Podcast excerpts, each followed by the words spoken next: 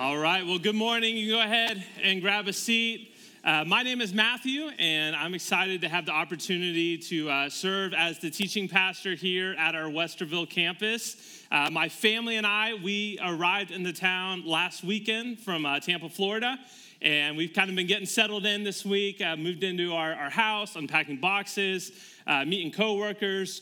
But we are just so excited and blessed uh, just to have the opportunity to serve alongside you all and to continue just the great work that God has been doing at Life Point, uh, but even more specifically here at the, uh, the Westerville campus.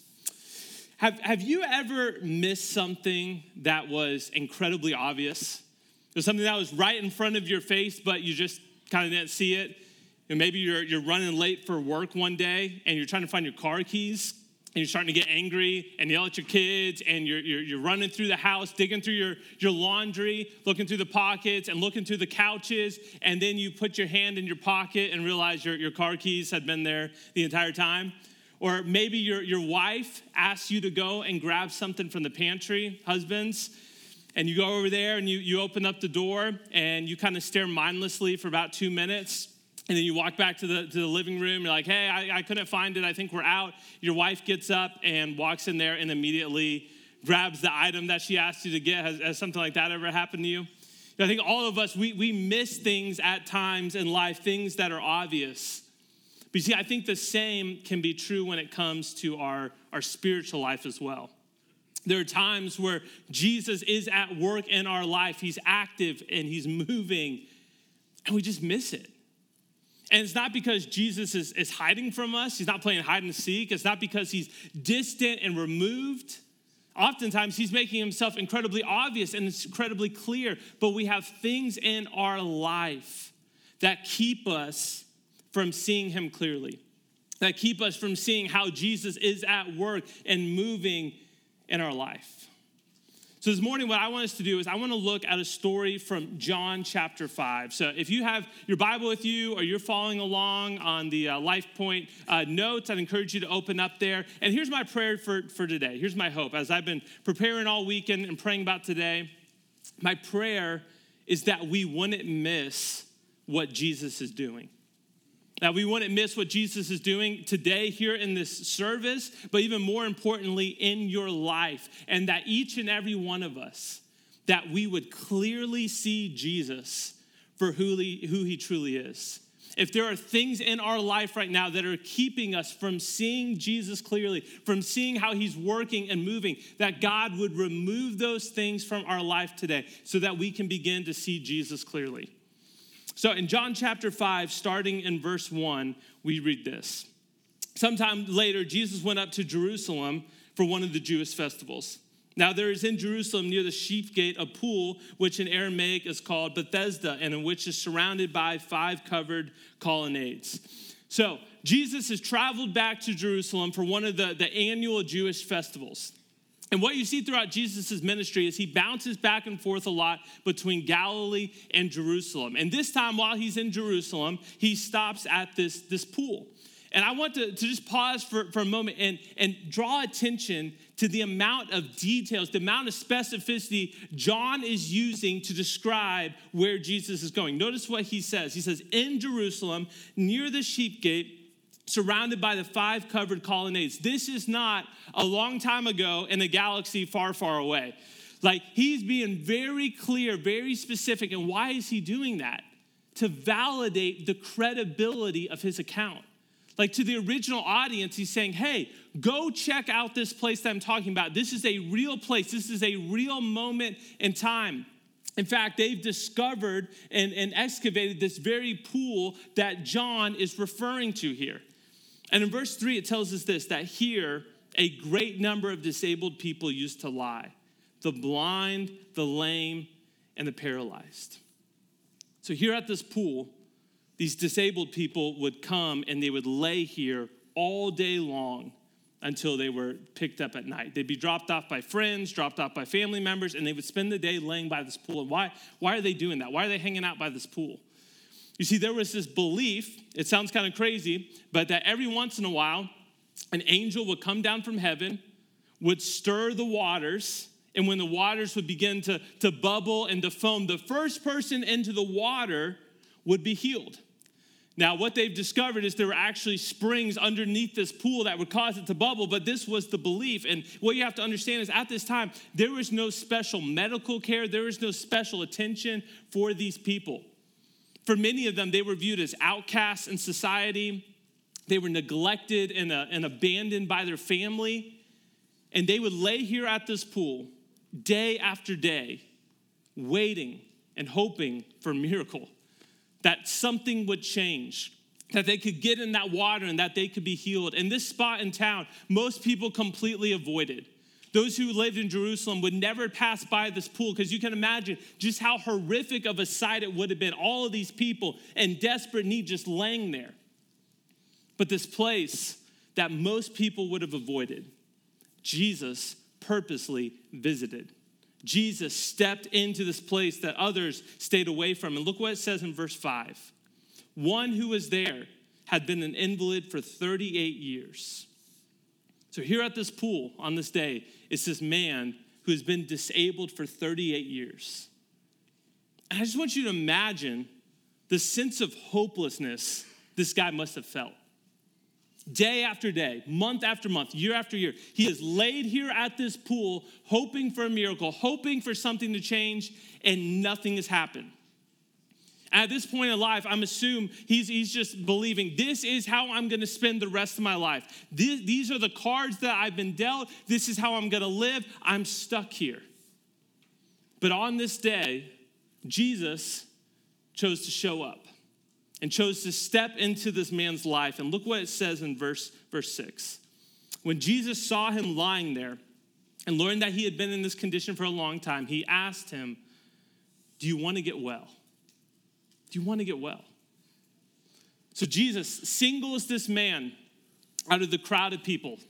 And we're not told why. Potentially, it's because this guy had been there longer than anybody else.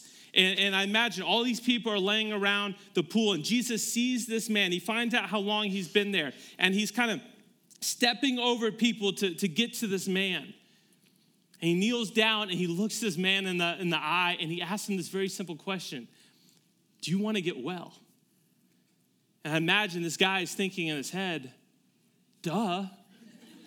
Like, what do you think I'm doing here? I mean, what kind of question is that? Do I want to get well? Yes, I want to get well.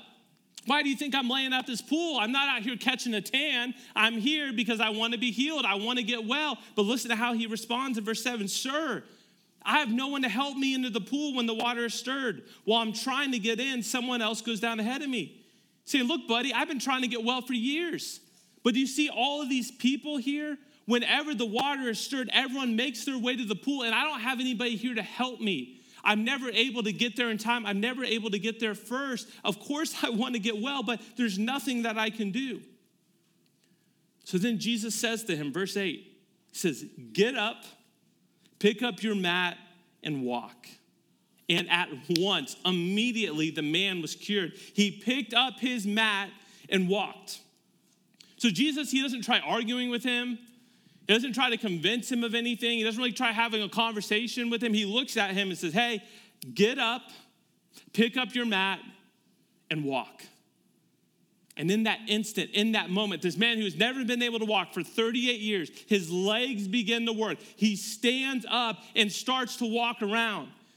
And I can imagine all the people laying there and, just disbelief at what they're seeing, raising their hands, wanting to, to, to be next.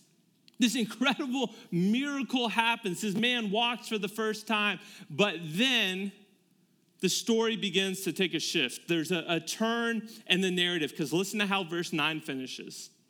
The day on which this took place was a Sabbath. And for many of us, we read that and don't think much about it. But for the original audience who have been hearing this, this is when they would have been like, ooh, the Sabbath.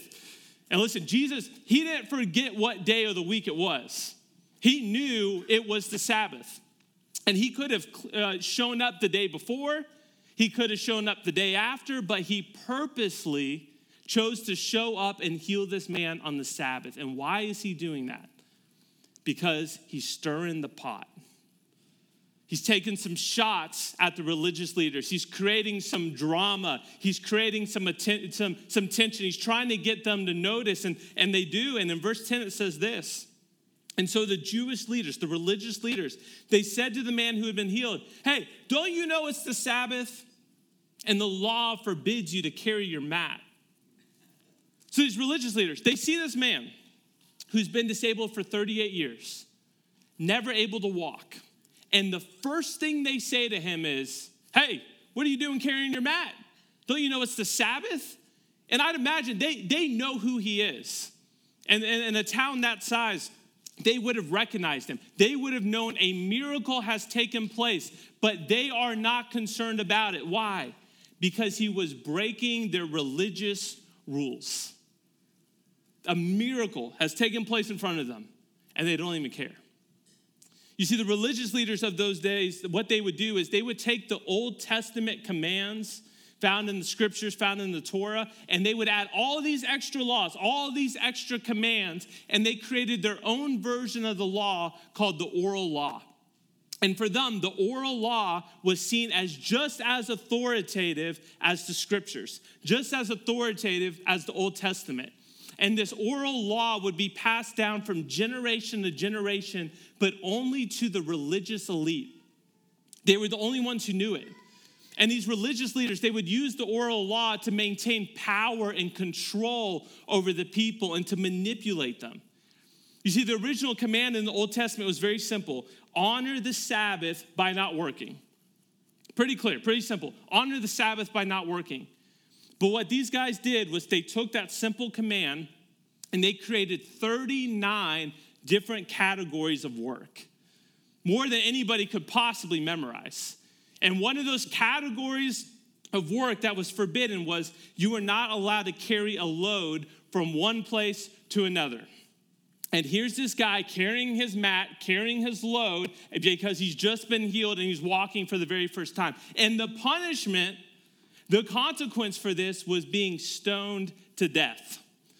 This guy, never been able to walk, finally gets a set of legs that work, is walking around carrying his mat, and these religious leaders stop him, start giving him a hard time because he's walking and carrying his mat. And he's about to be put to, to, death. And listen to how he responds in verse 11. But he replied, The man who made me well said to me, Pick up your mat and walk. He's like, It's not my fault. The guy who healed me, remember I couldn't walk before, now I can walk. The guy who healed me told me to stand up and carry my mat. What do you want me to do? Ignore him?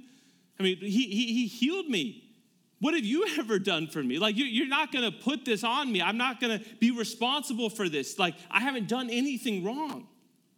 So, verse 12, they asked him, Well, who is this fellow? Who's this guy who told you to pick it up and walk? Who's this mysterious person you're talking about? Well, the man who was healed had no idea who it was, for Jesus had slipped away into the crowd that was there. Verse 14 Later, Jesus found him at the temple and said to him, See, you are well again. Stop sinning, or something worse may happen to you. The man went away and told the Jewish leaders that it was Jesus who had made him well. You know, as I read through the, the Gospels and the miracles and the healings, this one to me is, is probably the most interesting because it's so different from the typical miracle healing account with Jesus. Typically, people would come and find Jesus if they needed to be healed. They would travel distances and come to him and beg and plead, please heal me. But here, Jesus goes and, and, and finds this man.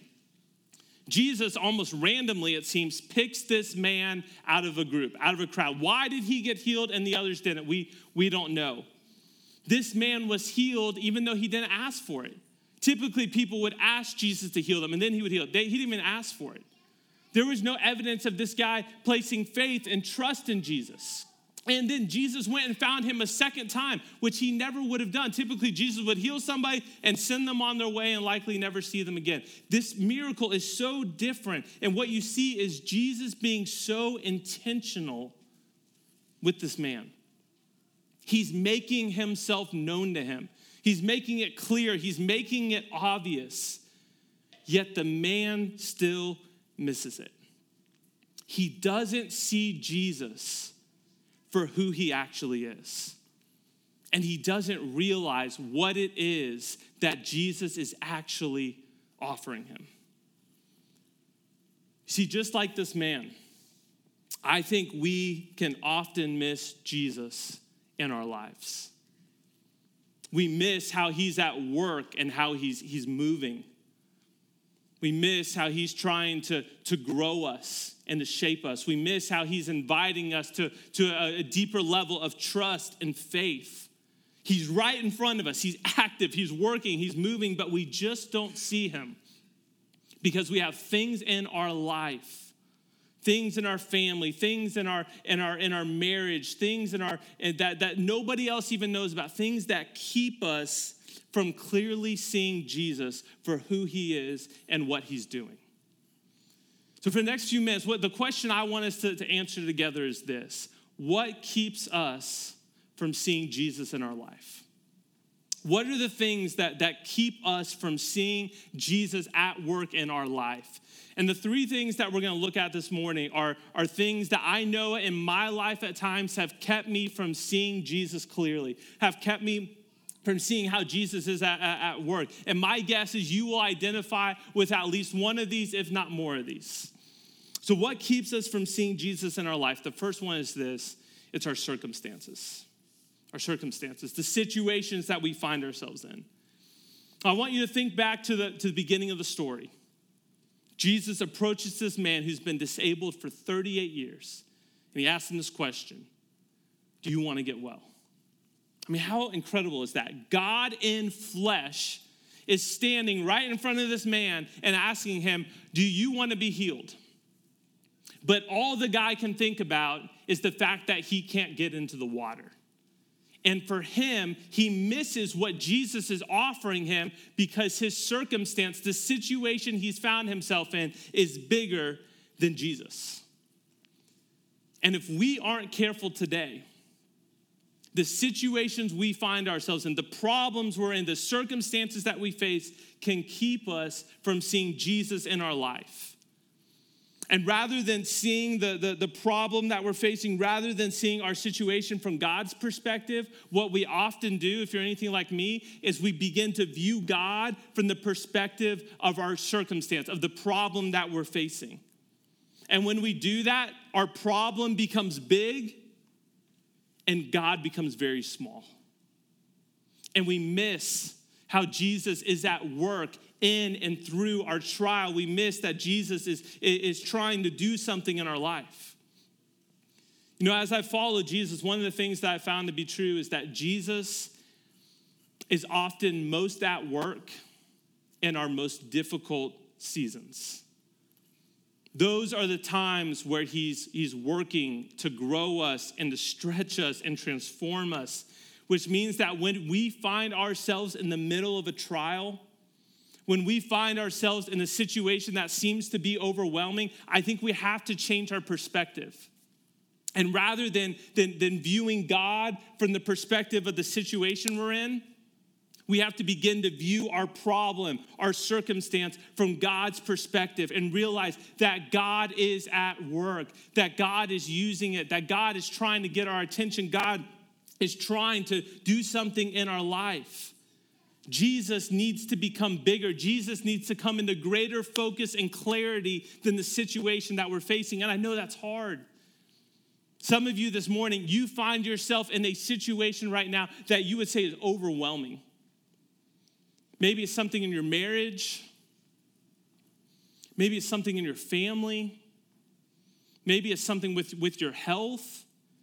And you're wondering, where is Jesus? Has he abandoned me? Has he forgotten about me? I don't see him in this. And what you may need to do is you may need to begin to change your perspective and begin to view the situation that you find yourself in from God's perspective. And I want to give you just a few questions that have been helpful for me, questions to ask ourselves when we find ourselves in a situation and we're having a hard time seeing Jesus. The first one is this what is God trying to teach me through this? What's God trying to teach me? So often, our immediate response when we're in a tough situation is how do I get out of this as fast as possible?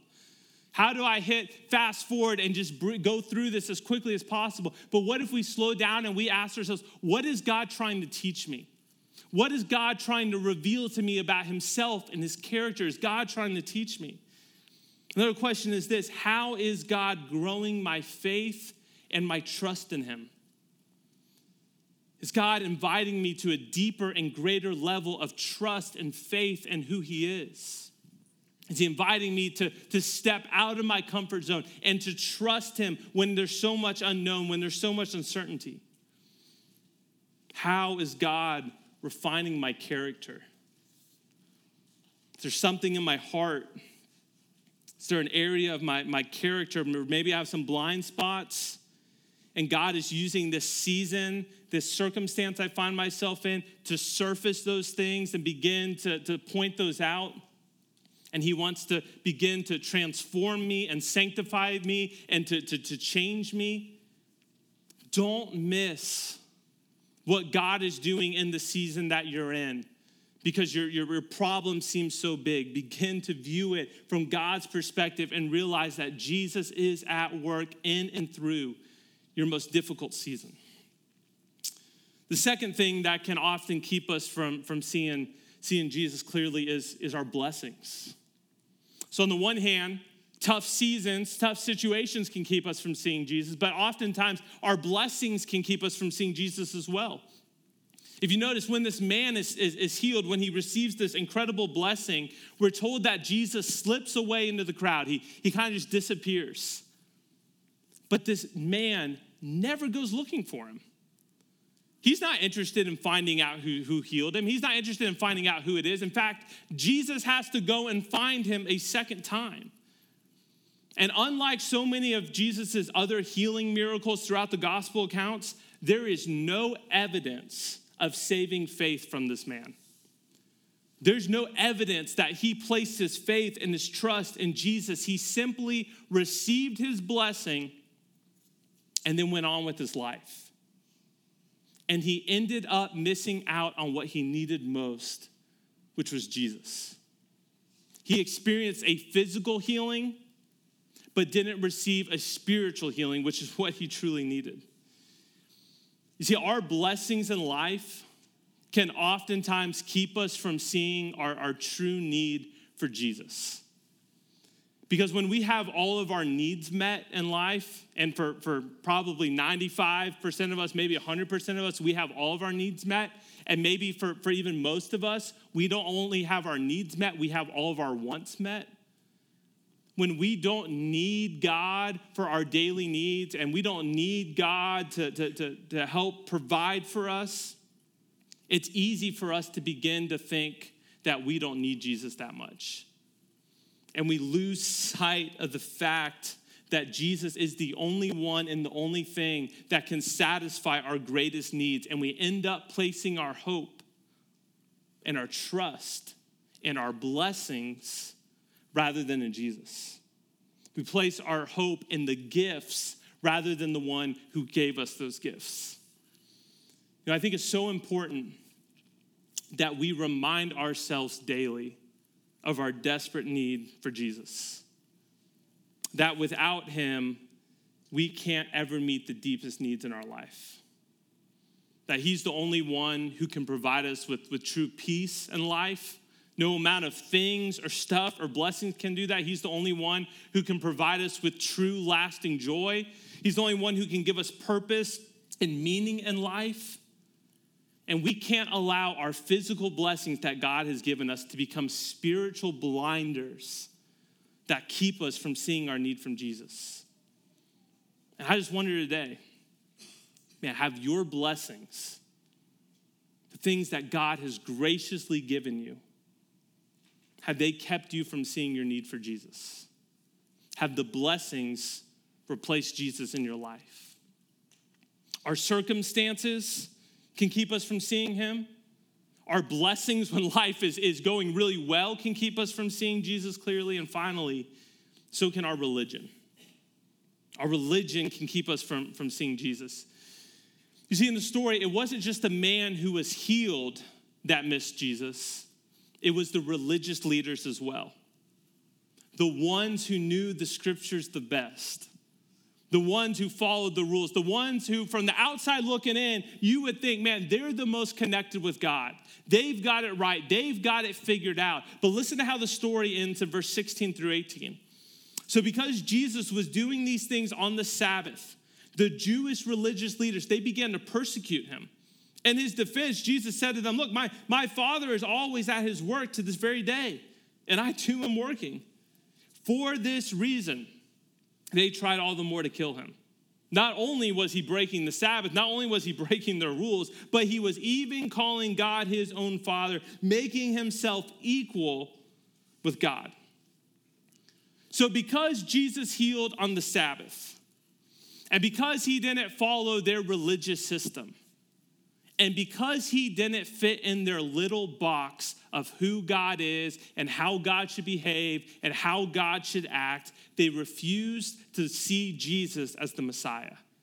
And instead, they became determined to kill him and to put an end to his ministry. And listen to what Jesus had to say about their spiritual blindness in verse 39 and 40. He said this He says, Look, guys, you, you study the scriptures diligently. You know it so well because you think that in them you have eternal life. These are the very scriptures that testify about me, yet you refuse to come to me to have life. What Jesus is saying is, hey, guys, look, you're missing the forest through the trees. You know the scriptures better than anyone. You're the smartest, you're the most trained, you're the most intellectual, but you're missing the fact that the scriptures that you're studying so diligently, they ultimately point to me.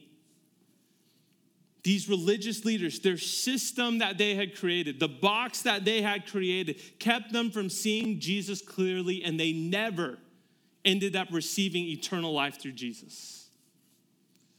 You know, the word religion it often gets a, a bad rap in, in church world because we talk about, hey, it's a, it's a relationship, it's not about religion.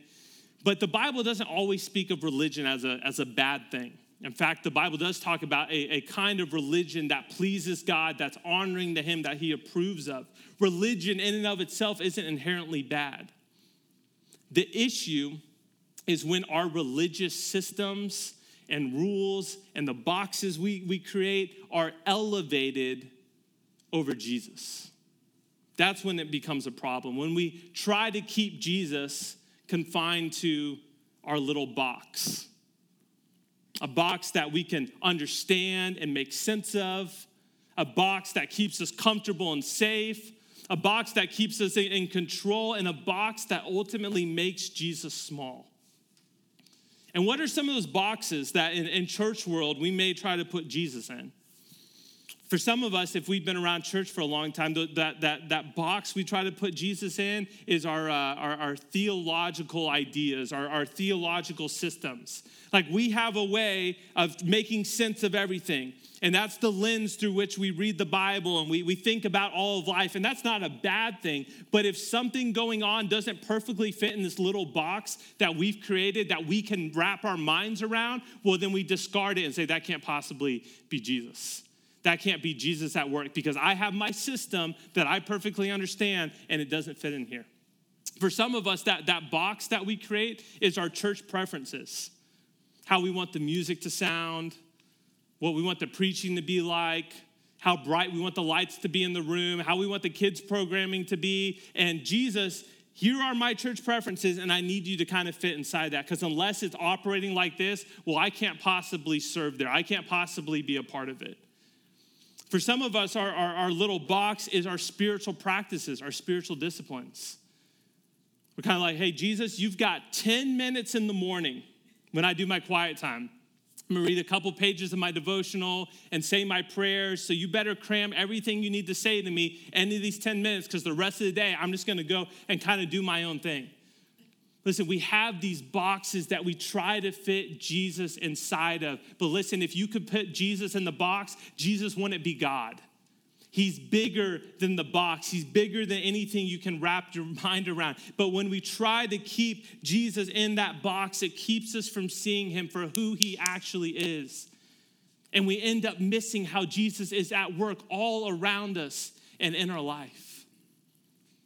And I just wonder today What's keeping you from seeing Jesus clearly? What is it in your life that maybe has become a spiritual blinder and you're, you're, you're, losing sight of how Jesus is at work? Maybe for you, it is the circumstance you find yourself in. Maybe just this week you got a, a medical report or you have a, child that is, is, is, just been difficult, or maybe it's a, a, tension point in your marriage or something at work, and it seems so overwhelming, and you're missing the fact that Jesus is actively at work in that situation, and He's working it together for your good and His glory. He hasn't forgotten about you.